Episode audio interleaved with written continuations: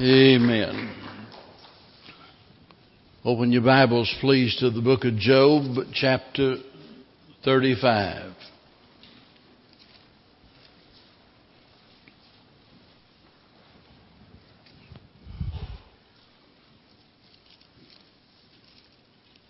Earlier this week and a good part of last week, I'd had a verse of scripture on my mind that just for whatever reason really impressed me and I got to thinking in uh, close to 50 years of preaching that I'd never heard a message on that particular verse. And the more I thought about it, the more I wanted to, to preach about it. Well, this isn't it. Uh, you say, well, why did you even mention it then? Well, You know, sometimes, and this is not to minimize the importance of instruction, we need that, and I think every message ought to have some instruction in it. But sometimes we need inspiration more than correction or more than than instruction. We just we just need something that will put some fire in our bones, something that will encourage our heart. And when I think about that, you know, it's, it's hard not to think about Job. When I think about my hardships and the difficulties that you're going through and loved ones that I know about and we look at all of those problems in the light of what happened to Job and we think, wow, uh, I've really had it easy compared to him. And so this morning here in Job chapter number 35, I want to begin reading in verse number 1, although we'll focus all of our attention on verse 10. Elihu spake moreover and said, Thinkest thou this to be right, that thou saidest my righteousness is more than God's. For thou saidest, What advantage will it be unto thee? And what profit shall I have if I be cleansed from my sin? I will answer thee, and thy companions with thee. Look under the heavens and see, and behold the clouds, which are higher than thou. If thou sendest what doest thou against him? Or if thy transgressions be multiplied, what doest thou unto him? If thou be righteous, what givest thou him? Or what receiveth he of thine hand? Thy wickedness may hurt a man as thou art, and thy righteousness may profit the Son of Man. By reason of the multitude of oppressions, they make the oppressed to cry, and they cry out by reason of the arm of the mighty. But none saith, Where is God my Maker, who giveth songs in the night? I want you to notice the last part of verse number 10 where Elihu, remember, he is the youngest of Job's friends and the wisest of all of them. The other three friends that had been there in his time of need offered no help but a lot of confusion. Job himself was confused because he was a man who was a good and a righteous man because God tells us so, and yet in spite of his goodness, the, the bottom just fell out on his life. He just lost everything. Seven sons, three daughters, all gone. His cattle, his business, everything is gone. His health is gone. It, it, it's all gone, and Job is confused about all of this. Why in the world would God allow this to happen to me? And so Although Job made no foolish charges against God, He erred greatly in the fact that he started trying to justify his reasoning that he was undeserving of, of such treatment as this. And this young man by the name of Elihu comes on the scene and offers up a ton of good advice. Not that he was right about everything, but he was certainly sincere in his heart and wanted to be an encouragement to Job and also to Job's three friends. And notice he says here, speaking of God, who giveth songs in the night. When we think about the setting of the sun, we think about nighttime. I think most of us can think of some instances where that is a, a pleasant and desirable thing. For the worker out in the field all day, he longs for that time of rest. Just to be able to kick back in the recliner and sip on a glass of iced tea and just rest from his labor. It might be that he's been separated from his family all day long and he's looking forward to that time around the supper table in the just the quiet evening at home. But while it can be looked upon as something that is pleasant for some, it can be just the opposite for others. I'm talking about those whose dreams have become nightmares. I'm talking about those that are troubled by their trials. People such as Job. And these are the kind of people that Elihu is speaking to. Notice in verse number nine, he says they are going through severe oppression. They're suffering and they're struggling, and let me tell you, sooner or later that will apply to every single one of us. That's why he says in Job 14:1, man that's born of a woman is a few days and full of trouble. The Bible is very clear about the fact that we can expect to suffer in this world. Being a child of God is not going to exempt us from suffering. And over and over again, the Bible employs the imagery of nighttime to represent difficulties. So when it talks about God giving us songs in the night, it's talking about those difficult, trying times in our life where we're suffering and we're struggling and Elihu wants them to know that God is able to give us songs during those seasons of our life when it is so very difficult. I don't know about you, but whenever you think about someone making a statement like this, it's you know, it's kind of like somebody slapping you on your back and telling you, look, just trust God. You know, and you're wading through the deep waters of affliction and you're you're, you're hurting something terribly and nobody understands, and somebody says, You've just got to trust God. You, that, listen, that's good advice, but it's like you almost resent it. And whenever you think about a statement like this, uh, that he's talking about singing during times of suffering, it almost seems like mockery. But yet the Bible in numerous places tells us that it is possible for us to have great joy even in the midst of terrible trials.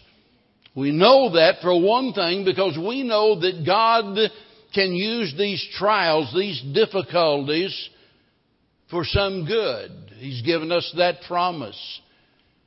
Whenever we think about the children of Israel and over in the book of Acts in chapter number four or the book of Amos chapter number four, you don't need to turn there, but he tells them, I have, I have withheld bread from you. I've caused it not to rain upon you. And he goes on enumerating the trials that they had been through. And God's taking credit for all of this. God says, I did that. God put them in that quandary with the hopes that just maybe they would turn to Him and find what they desperately needed. And so there are times in our life where although we resent what we're going through and we do not understand it because we think that we deserve better, even during times like that, we can always rest our hopes upon the fact that the Word of God tells us that God can use these bad things for a good reason. And so we are able to sing in the darkest hours of our life. That affects us, but it also affects other people. We're going to get to that later on in the message, but let me just say this. Isn't it a great joy to be around someone that, that has such faith in God that, that even when you know they're hurting, they've got a, a sweet Christian attitude? Even when you know they've incurred a great loss, you, you can see it in their life that they are full of the joy of the Lord. And, and you see, others look upon you with amazement when they see you behaving in a way such as that. The world is a sinful, confused, corrupt, spiritually dark place. And it needs a light. And Jesus said to his people, You are the light of the world. And whether or not we're able to influence others for Christ depends greatly upon our attitude and our actions when we're going through times of suffering. Notice the setting that's pictured here. In the night. He gives songs in the night. Doesn't say anything about the daytime. The focus is on the night. The imagery is that of great difficulty, a time of suffering, a time of sorrow. Now, your situation might be different than my situation, but all of us have times of darkness in our life. May I ask, what is your night? Because it's, it's nighttime for some people. I'd already made up my mind and that this is the message I was going to preach this morning before I ever received the message about Brother Ralph and the news from the doctors that he has approximately 30 days left to live. And you know that's got to be terribly difficult for the family. There's, it's a night season in their life, and we all have our night seasons. What is your night? It might be that it is some loss that you've suffered. One of my favorite sections of Scripture is found in the book of Habakkuk, chapter number 3. And I do want you to turn there. Habakkuk, chapter number 3, and verse number 7. Verse 17. And he says, Although the fig tree shall not blossom, and neither shall fruit be in the vines, the labor of the olive shall fail, and the field shall yield no meat. The flock shall be cut off from the fold, and there shall be no herd in the stalls.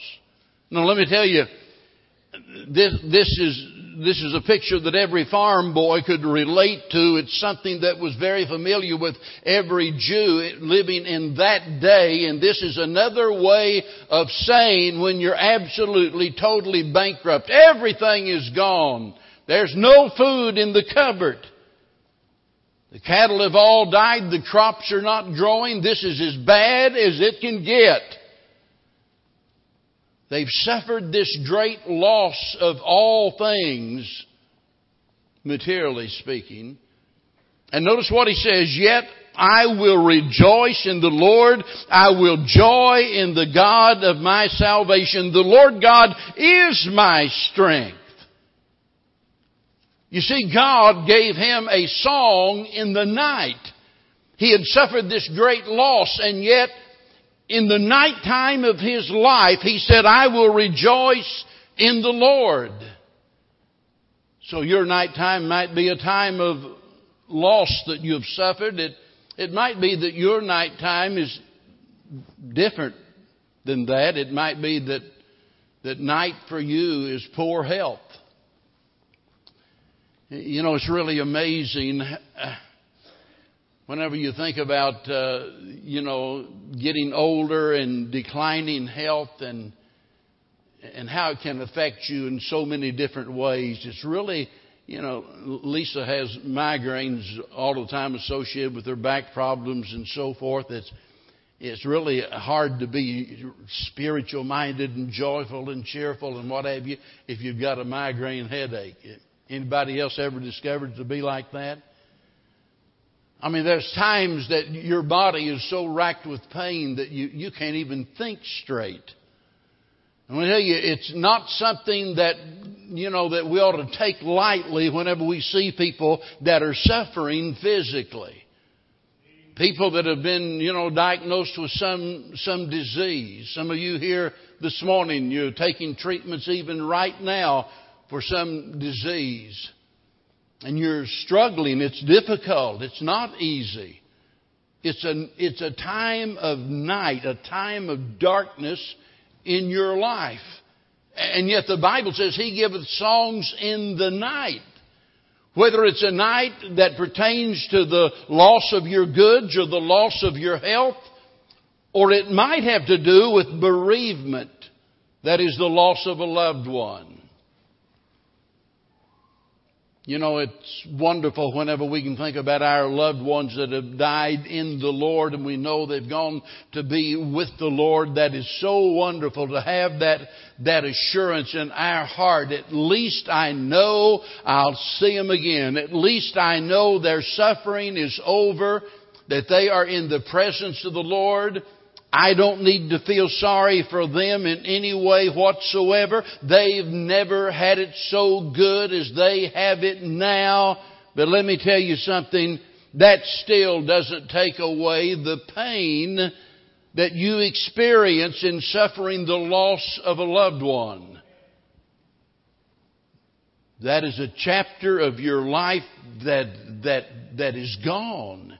It might be a relative. It might, it might be a dear friend. You know, sometimes, you know, we experience the loss of a friend and, you know, we think, well, you know, at least they wasn't related. Let me tell you, sometimes we're closer to some of our friends than we are some of our family. That's no small thing. And yet, even in the nighttime of your life, whenever Whenever God has taken from you that dear loved one, the Bible gives you the promise that He gives songs in the night. For you, it might not be the loss of material things. It might not be the loss of your health. It might not be the loss of your loved one. It might be, well, it just might be loneliness. And you don't have to be 80 or 90 years old and stuck in a nursing home somewhere to experience loneliness. And believe me, there are a lot of lonely people in those places. And it's horrible to think that people have lived all of their life and end up there with nobody to care. But let me tell you, there are a lot of teenagers that are in school. They live in nice homes. They eat good meals every day. They wear nice clothes. And yet they're lonely. They feel shut out. They feel nobody cares. And they're struggling with their loneliness. And I want you to know, regardless of the nature of your loneliness, that you have a God that's able to give you songs in the night it doesn't have to be the death of you. It doesn't have to rob you of your joy. Life can be filled with meaning and joy regardless of how lonely you feel because there's a friend that sticks closer than a brother. And that's the Lord Jesus Christ. But it might be that your darkness is, let's say, depression. You haven't suffered the loss of a loved one. You haven't suffered the loss of goods. You haven't suffered the loss of your health. I mean, it seems like everything is going your way. And for some reason that you can't even begin to understand, you're in a state of depression. It's like the psalmist when he said, Why art thou cast down, O my soul? He didn't know why. And there are times that those seasons of depression comes upon people and, you know, you call it Blue Monday or whatever you want to call it, but they're, and, and, you know, for, for some, you know, they experience it more than others, but for some people it's a real serious problem and, and something that, that's quite common in their life to go through a season of depression. A lot of folks don't realize that Charles Spurgeon, maybe the most famous preacher since the Apostle Paul, fought depression all of the years of his ministry. It was so severe that the church absolutely allowed him to go on three month sabbatical so he could recover from it.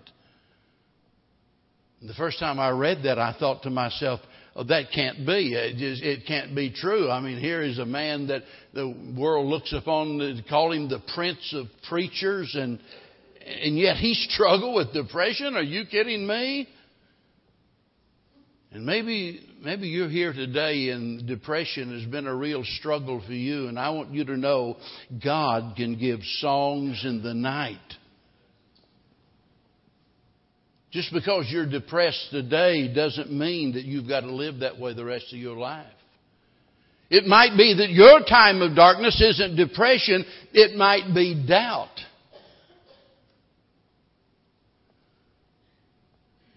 Just, you know, that attitude of doubt where you Oh, you know the Bible is true. You could stand up and debate that. You could give facts affirming that. You could give evidence to support that. You know the Bible is true. There's no doubt about that.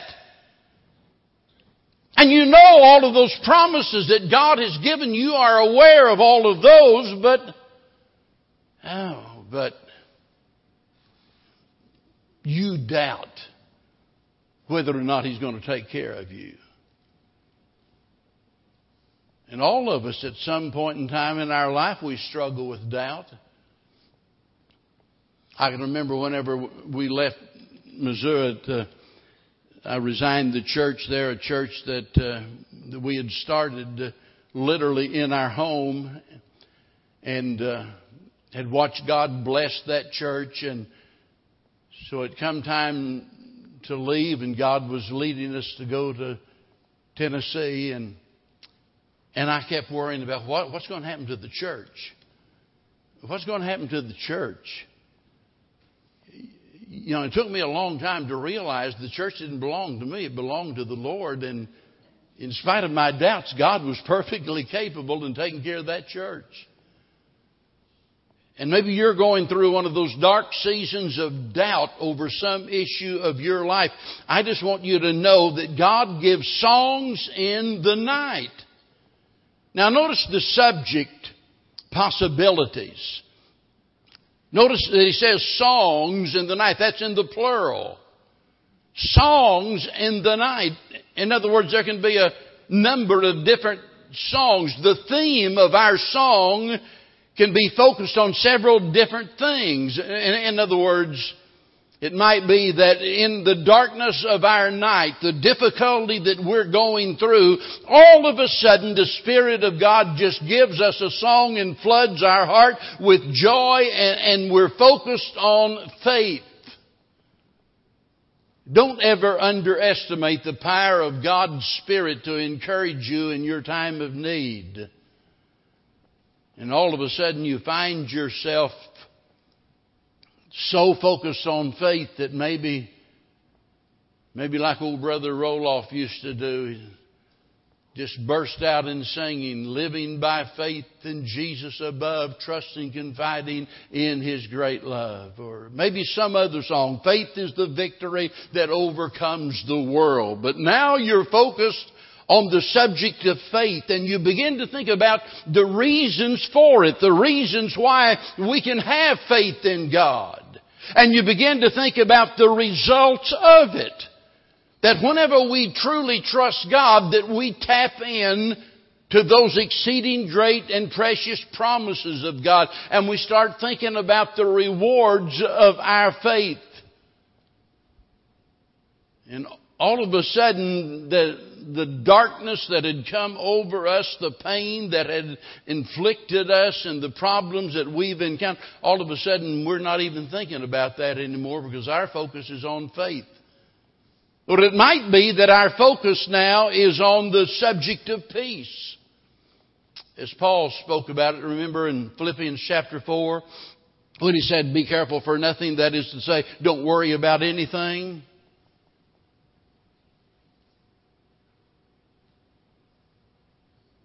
Just imagine if you came to me this morning and you said, Brother Son, I want to talk to you a minute. I, I want to just give you a list of all my 10 biggest problems, the most serious problems that I'm facing right now. And here they are. And you just started pouring out your heart. And if I just looked at you and I said, don't worry about it, probably somebody would want to punch me in the nose.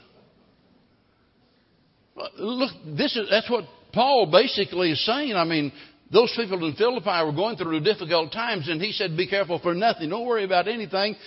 And in verse number four, he says, Rejoice in the Lord always. And again, I say, Rejoice. Well, how do we do that? Well, he tells us. He says, if there be any virtue and there be any praise, and he lists several different things, he says, think on these things, and the God of peace shall be with you. He says, the peace of God that passeth all understanding will be with you. Think about that. And I can tell you there have been many times in my life going through a time of difficulty and all of a sudden the Lord would remind me of the peace that I have in the Lord Jesus Christ and my other problems begin to shrink. Or it just might be that in the midst of all of my problems and my complaining and, and all of that, that suddenly the Holy Spirit just begin to remind me of the suffering of my Savior at Calvary. And all of a sudden, I'm just going, in my mind, I'm going step by step. And I think about them making the false accusations against him.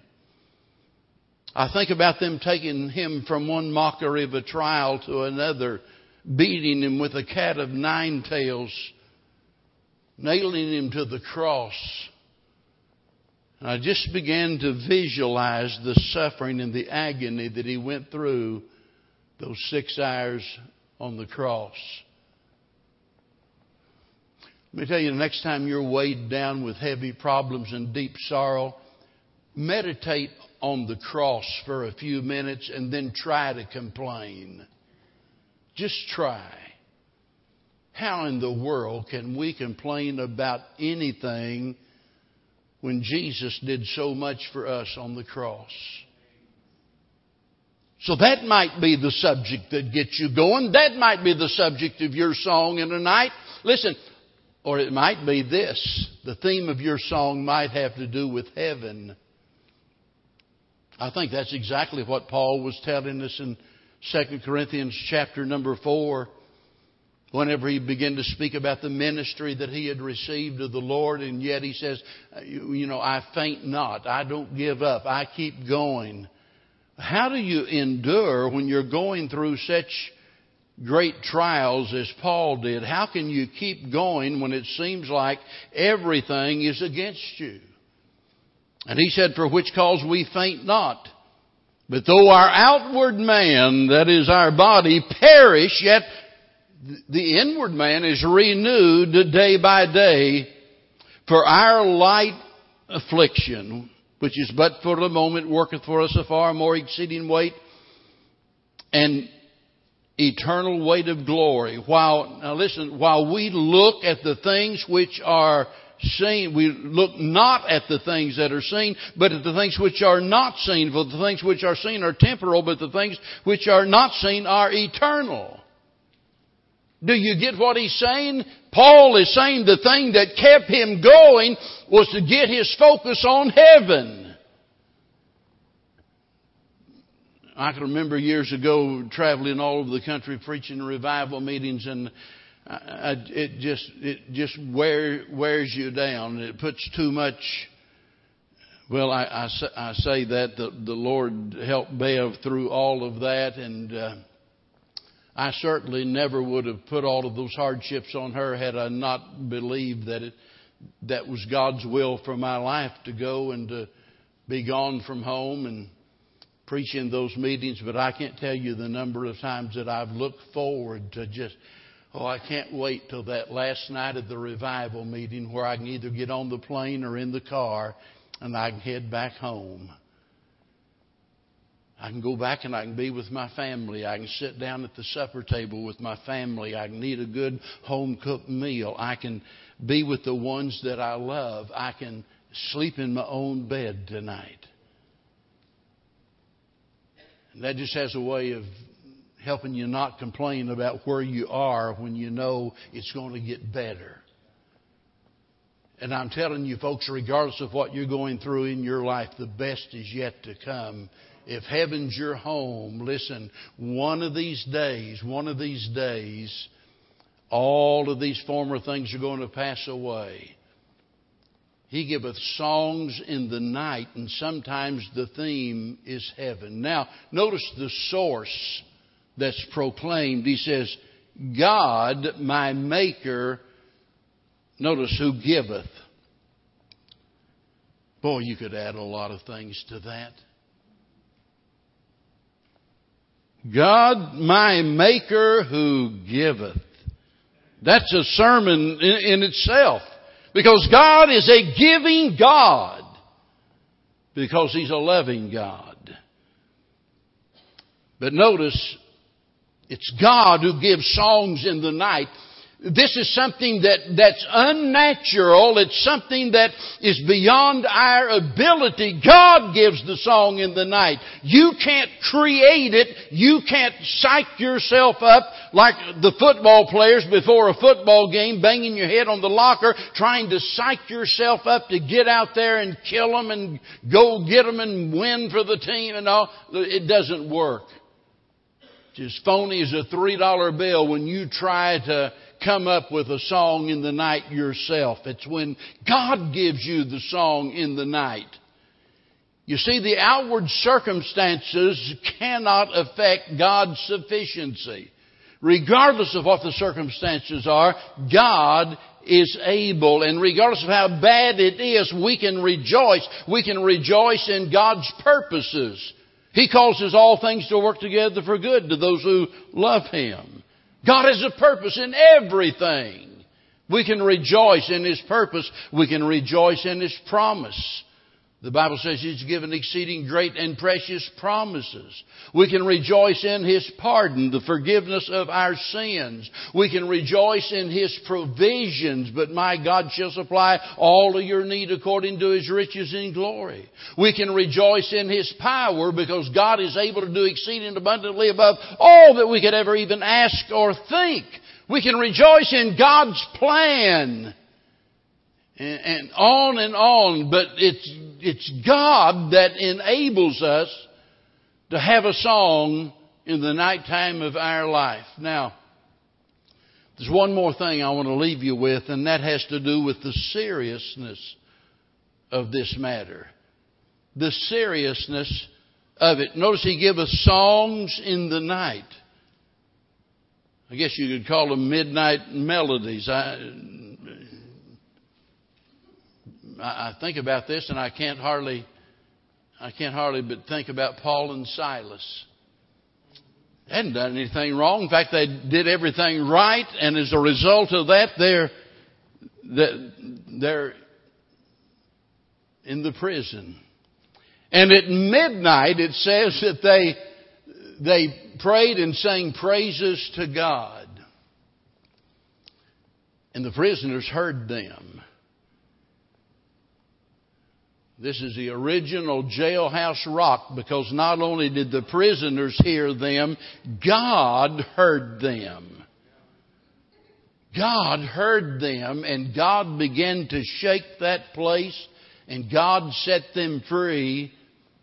And the jailer comes running in there and he falls down in front of Paul and Silas and said, Sirs, what must I do to be saved?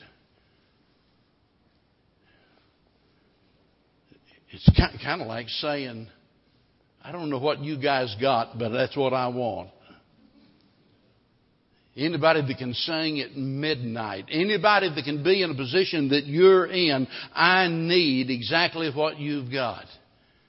And the jailer and his entire household were saved as a result of that. Listen, let me tell you, we need to have, we ought to have, we can have, should have songs in the night. Regardless of how bad it is, we have a God that's, that's greater than that. The psalmist said, God is our refuge and strength, a very present help in trouble. If you don't have trouble in your life, you will shortly, and you're going to need God's help in that time of darkness. Isn't it wonderful to know that God's mind is forever focused upon His children? That God's eyes are always open, watching over His people? That God's ears are open and He is attentive to their cry? Isn't it wonderful to know that God's feet are swift to run to meet the needs of His children? That God's hands are mighty that can defeat every foe and meet every need in our life. To know that this is the God that is our helper in a time of need. He's the one that gives songs in the night. Now that's the promise. But I want you to notice what the problem was. Go back to our text, verse 10. But none saith. Did you get that? God gives songs in the night, but He says, nobody is saying, where is God, my Maker? God would and God could meet their needs, but notice they refused to trust Him. Look right across the page or down the page in chapter 36 and verse number 10. Because here we see that they, when they did cry out, it was a cry of remorse, but not a cry of repentance. They were sorry because they were suffering, but not sorry because of their relationship with God and how it had deteriorated. Notice verse number 10. He openeth also their ear to discipline and commandeth that they return from iniquity. Notice, if they obey and serve Him, they shall spend their days in prosperity and their years in pleasures. Man, I wish, I wish I had 30 minutes to talk about that. Think about that to spend your days in prosperity and your years in pleasure. Is that what you want? It says if we obey God, that's the way it will be. But notice, verse 12,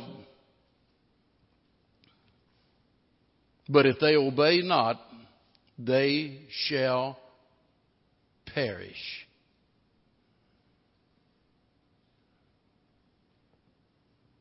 God giveth songs in the night. He can, He will, He wants to. But nobody is saying, Where is God, my Maker?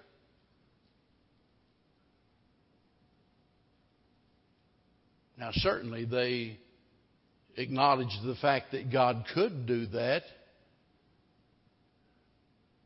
Notice, but none saith, Where is God my Maker who giveth songs in the night? He's, he's right where he's always been. And he is right there at your point of need. Whatever darkness you're going through, he's the light that you need. Whatever difficulty that you've encountered, he is the help that you need in your life. Whatever you do, don't turn away. He says if we obey Him, there'll be days of prosperity, there'll be years of pleasure. That's what God wants for each and every one of us. You can have a song in the night, regardless of how dark the night might be. Let's bow together, Father. We pray you'll forgive us of the times that we murmur and complain about our difficulties in life, the times that we that we doubt either either doubt your ability or doubt your willingness to to help us.